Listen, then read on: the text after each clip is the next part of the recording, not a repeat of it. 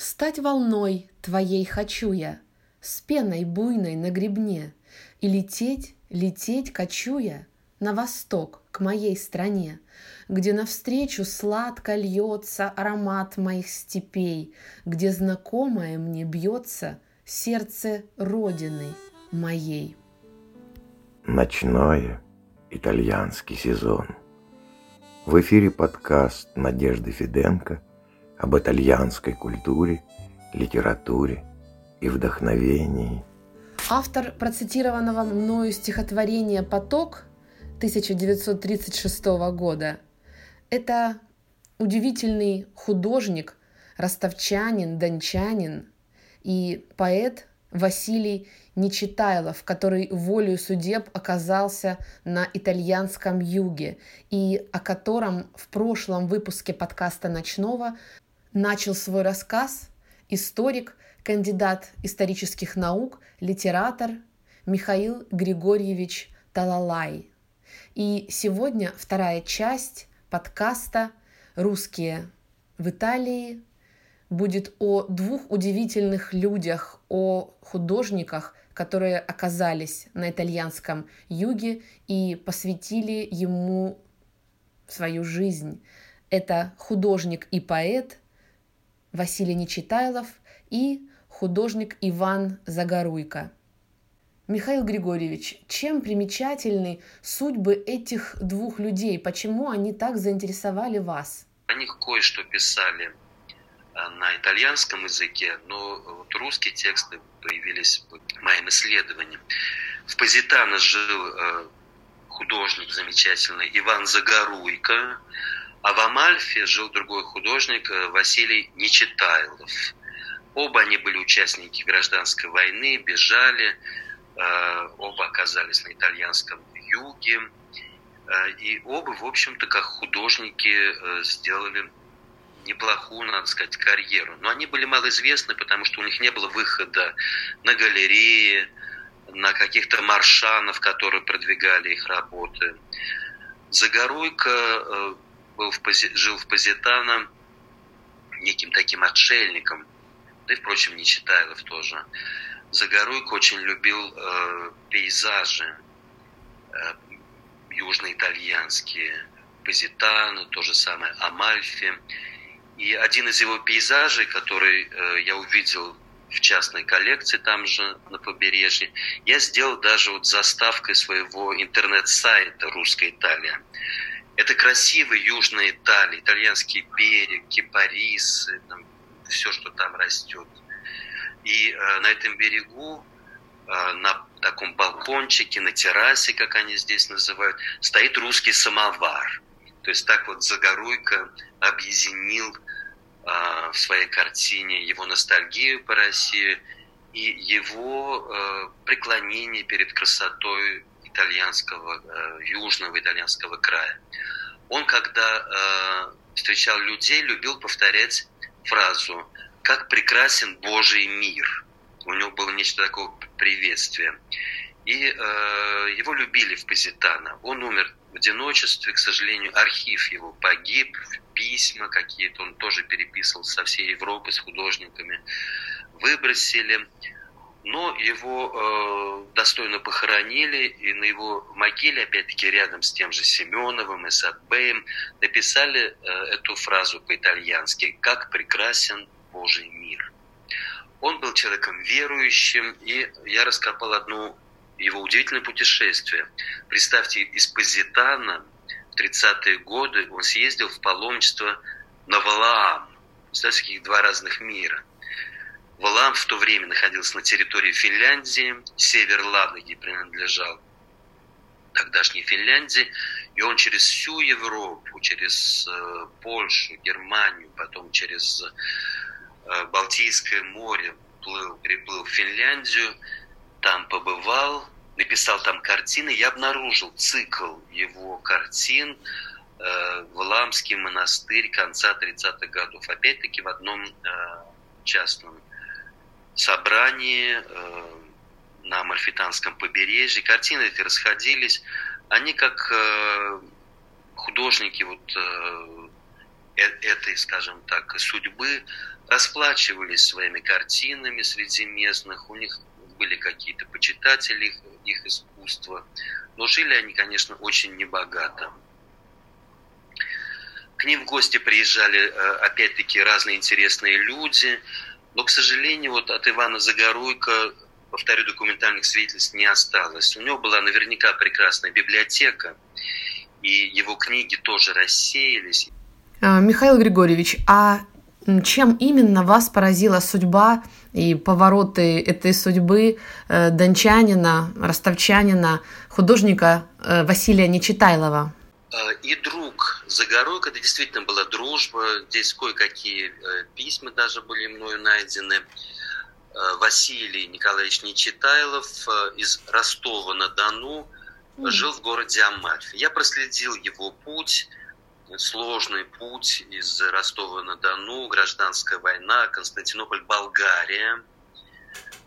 И он в Болгарии себя стал проявлять как гуманитарий, э, стал собирать э, болгарские народные сказания и даже опубликовал их. Такой был интересный человек.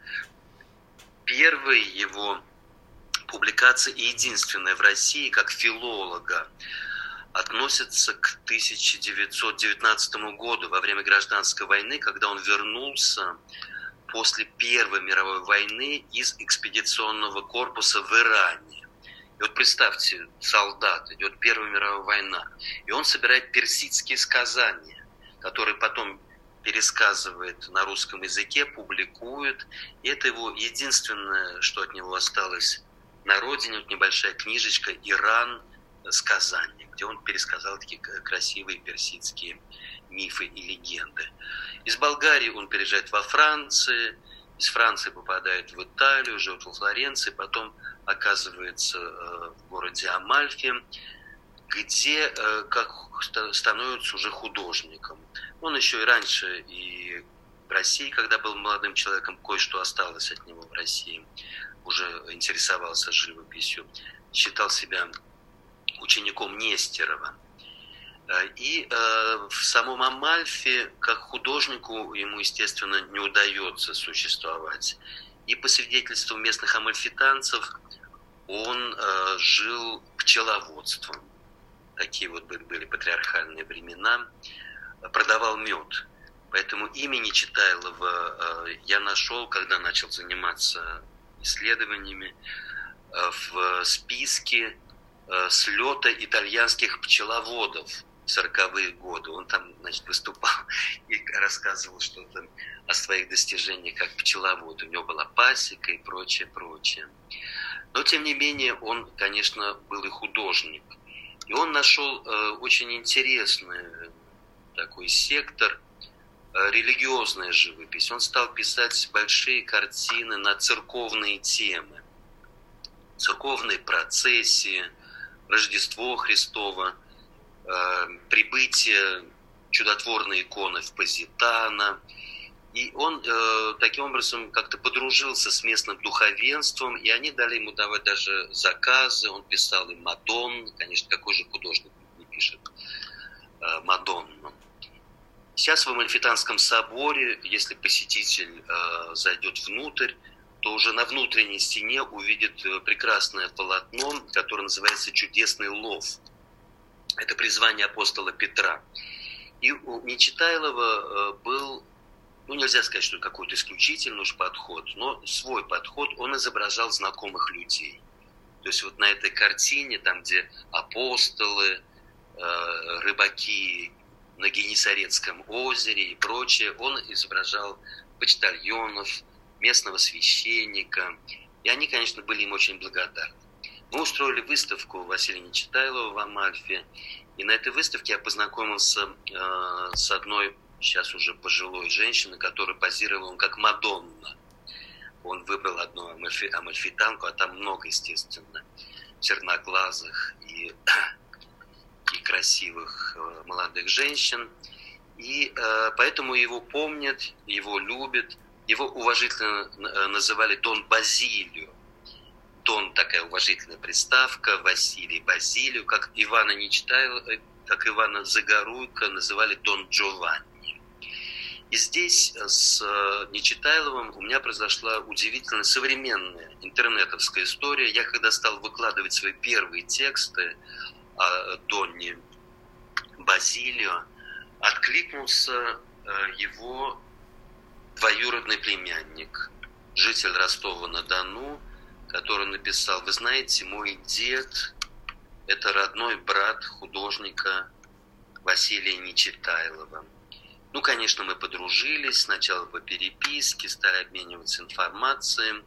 Потом э, Юрий Нечитайлов, он носит эту же самую фамилию, э, приехал в Амальфи.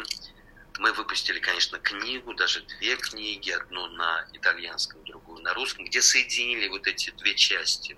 Юрий написал э, биографию члена своей семьи по русским семейным источникам, а я по э, тем э, крохам, которые нашел уже в самом Амальфе. Нечитайлова помнит, и я надеюсь, что мы еще вернемся к этой замечательной фигуре, потому что он жил в одном таком доме, который не был его собственностью, но когда он стал заниматься уже живописью, ему выделил муниципалитет в знак уважения к э, его творчеству, выделил такую творческую мастерскую. Она сохранилась. Сейчас ее ремонтируют. Мы надеемся, что вот, э, все закончится благополучно. Может быть, мемориальную доску э, поместим. Для меня это тем более важно, потому что э, Нечитайлов назвал свой этот дом, двухэтажный домик, для меня очень символичным именем. Его ателье называлось «Эрмитаж». Вот здесь, я думаю, это и Петербургский музей, в котором, я знаю, он бывал, но и, как мне кажется, это и этимология слова «Эрмитаж», которое, как вы знаете, обозначает уединенное место, обитель отшельника. А Нечитайлов был именно таким отшельником пчеловодом и художником. Э, Михаил Григорьевич, э, вы, рассказывая о всех этих удивительных, потрясающих людях, э, употребили одно итальянское выражение «punto di riferimento». На русский его можно перевести как некая точка отсчета. И вот в завершении нашего выпуска хотелось бы спросить, а где же ваша эта точка отсчета? Я для себя опять-таки нашел действительно пункты де реферименту. Это все тот же итальянский юг, но на другом берегу. Я полюбил э, южноитальянский регион Апулия. Хотя моя основная база по разным так сказать, причинам это Милан, но тем не менее я сделал все возможное, чтобы как-то вот обустроиться э, здесь, в Апулии русских людей, надо сказать, здесь было совсем мало, так что постоянно живших, там русская миграция. А, но этот край меня просто поразил, увлек по многим а, причинам. Его а, красотой, и здесь и море, и холмы, и прекрасная природа, и ну, в общем, вся, конечно, вся Италия, вся Италия прекрасна. И любой край, край можно Э, хвалить. Но здесь в Апуле каким-то образом вот все, что э, как-то мы ценим и я ценю в Италии, для меня, по крайней мере, вот все э, сошлось в одном такой, в одной подчеркиваю, концентрации. И э, с Амальфи и Позитана, с этими прекрасными местами, произошло э, ну, не то же самое, что с Флоренцией, но похожая история, потому что они, конечно, э, после Эсадбея, Нечитайлова, Загоруйка и прочих, о которых я рассказывал, они превратились э, в курортные места, прекрасные, изумительные, вдохновляющие. Но, естественно, со всеми минусами вот такого раскрученного, скажем так, курортного места. Я очень люблю там бывать, но уже жить постоянно мне было бы трудно. Здесь же я нашел ту старую итальянскую жизнь, которая мне так близка. То есть такая вот э, сеть человеческих отношений, э, соседи, которые э, друг друга хорошо знают и помогают, некая такая солидарность между местными людьми, неиспорченность туризмом и курортником. Не знаю, как долго это еще продлится, но надеюсь, на, на мой век хватит. Поэтому я нашел здесь один городок, с э, греческими корнями. Называется он Монополи, где вот я сейчас, собственно, и нахожусь, откуда мы с вами беседуем. И здесь для меня, конечно, еще есть один важный вдохновляющий фактор. Это то, что столица Апули, город Бари. А, и там, конечно, русское присутствие очень значительно, потому что в Баре находятся мощи святого Николая Чудотворца, там есть э, подворье, русская православная, с которым я сотрудничаю. Туда приезжают много наших паломников, а, и э, там в базилике постоянно идут богослужения на мощах святого Николая. Поэтому, скажем, вот я завтра утром собираюсь как раз в крипту этой базилики, где будет служить настоятель нашего подворья, отец Вячеслав. Так что русская жизнь здесь тоже э, очень интересная, но другая. А в самом Монополе э, и тихо, и э, уютно, а, и поэтому для меня вот это действительно стало таким неким пунктом дереферимента. Хотя э, рус, белых русских здесь никаких никогда не было. Удивительно, но когда слушаешь рассказ Михаила Григорьевича Талалая, то происходит буквально самая настоящая магия – ты как будто бы на машине времени переносишься на много десятилетий назад, в ту эпоху, когда жили и творили все эти люди. Василий Нечитайлов, Иван Загоруйко, Леонид Мясин, Рудольф Нуреев, Михаил Семенов, Эссад Бей, Ирина Ковальская – мне хочется знать, что чувствовали они, эти люди, которые оказались в жерновах эпохи.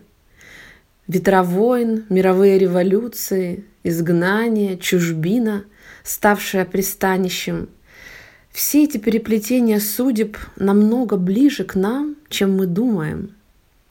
И я благодарю Михаила Григорьевича Талалая за этот удивительный рассказ. Первую часть которого вы можете послушать на страничке подкаста «Ночное» в Apple iTunes, э, в Яндекс Музыке и SoundCloud. И я надеюсь все же, что это первая, но не последняя встреча с Михаилом Григорьевичем. И мне очень-очень хочется, чтобы вы обязательно написали мне, что именно вас тронуло, что поразило во всех этих историях – я специально оставлю вам ссылки на книгу э, Михаила Григорьевича Талалая об Исадбее э, и ссылку на его сайт. Все это будет в описании подкаста. Друзья, я буду очень благодарна вам за оценки, за текстовые отзывы, которые вы можете оставить на той платформе, где слушаете подкаст «Ночное». А я желаю вам хорошей недели и обязательно найти ваш пункто di вашу точку отсчета, где вам будет хорошо и радостно. В ночном была Надежда Фиденко, литература и вы. До скорого.